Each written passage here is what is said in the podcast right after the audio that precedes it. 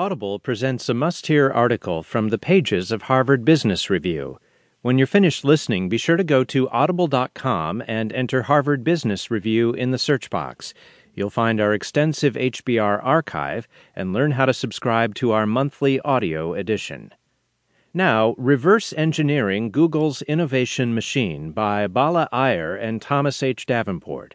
You'll hear how every piece of the company plays a part, every failure breeds success, and every success demands improvement.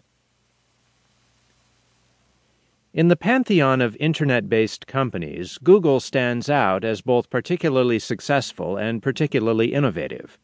Not since Microsoft has a company had so much success so quickly. Google excels at IT and business architecture, experimentation, improvisation, analytical decision making, participative product development, and other relatively unusual forms of innovation. It balances an admittedly chaotic ideation process with a set of rigorous data driven methods for evaluating ideas. The company culture attracts the brightest technical talent, and despite its rapid employee growth, Google still gets 100 applicants for every open position. It has developed or acquired a wide range of new offerings to augment the core search product. Its growth, profitability, and shareholder equity are at unparalleled levels. This highly desirable situation may not last forever, but Google has clearly done something right. Indeed, Google has been the creator or a leading exponent of new approaches to business and management innovation. Much of what the company does is rooted in its legendary IT infrastructure, but technology and strategy at Google are inseparable and mutually permeable, making it hard to say whether technology is the DNA of its strategy or the other way around.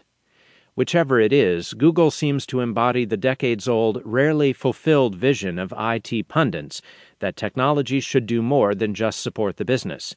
It should engender strategic opportunity and be architected with that purpose in mind. As such, Google may well be the Internet era heir to such companies as General Electric and IBM as an exemplar of management practice.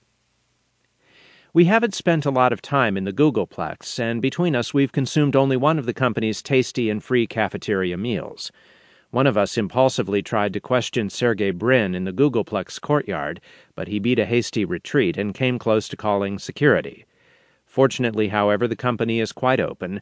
There are scores of official and unofficial blogs accessible through the company's website, for example, and non insiders can find countless clues as to how the company approaches innovation.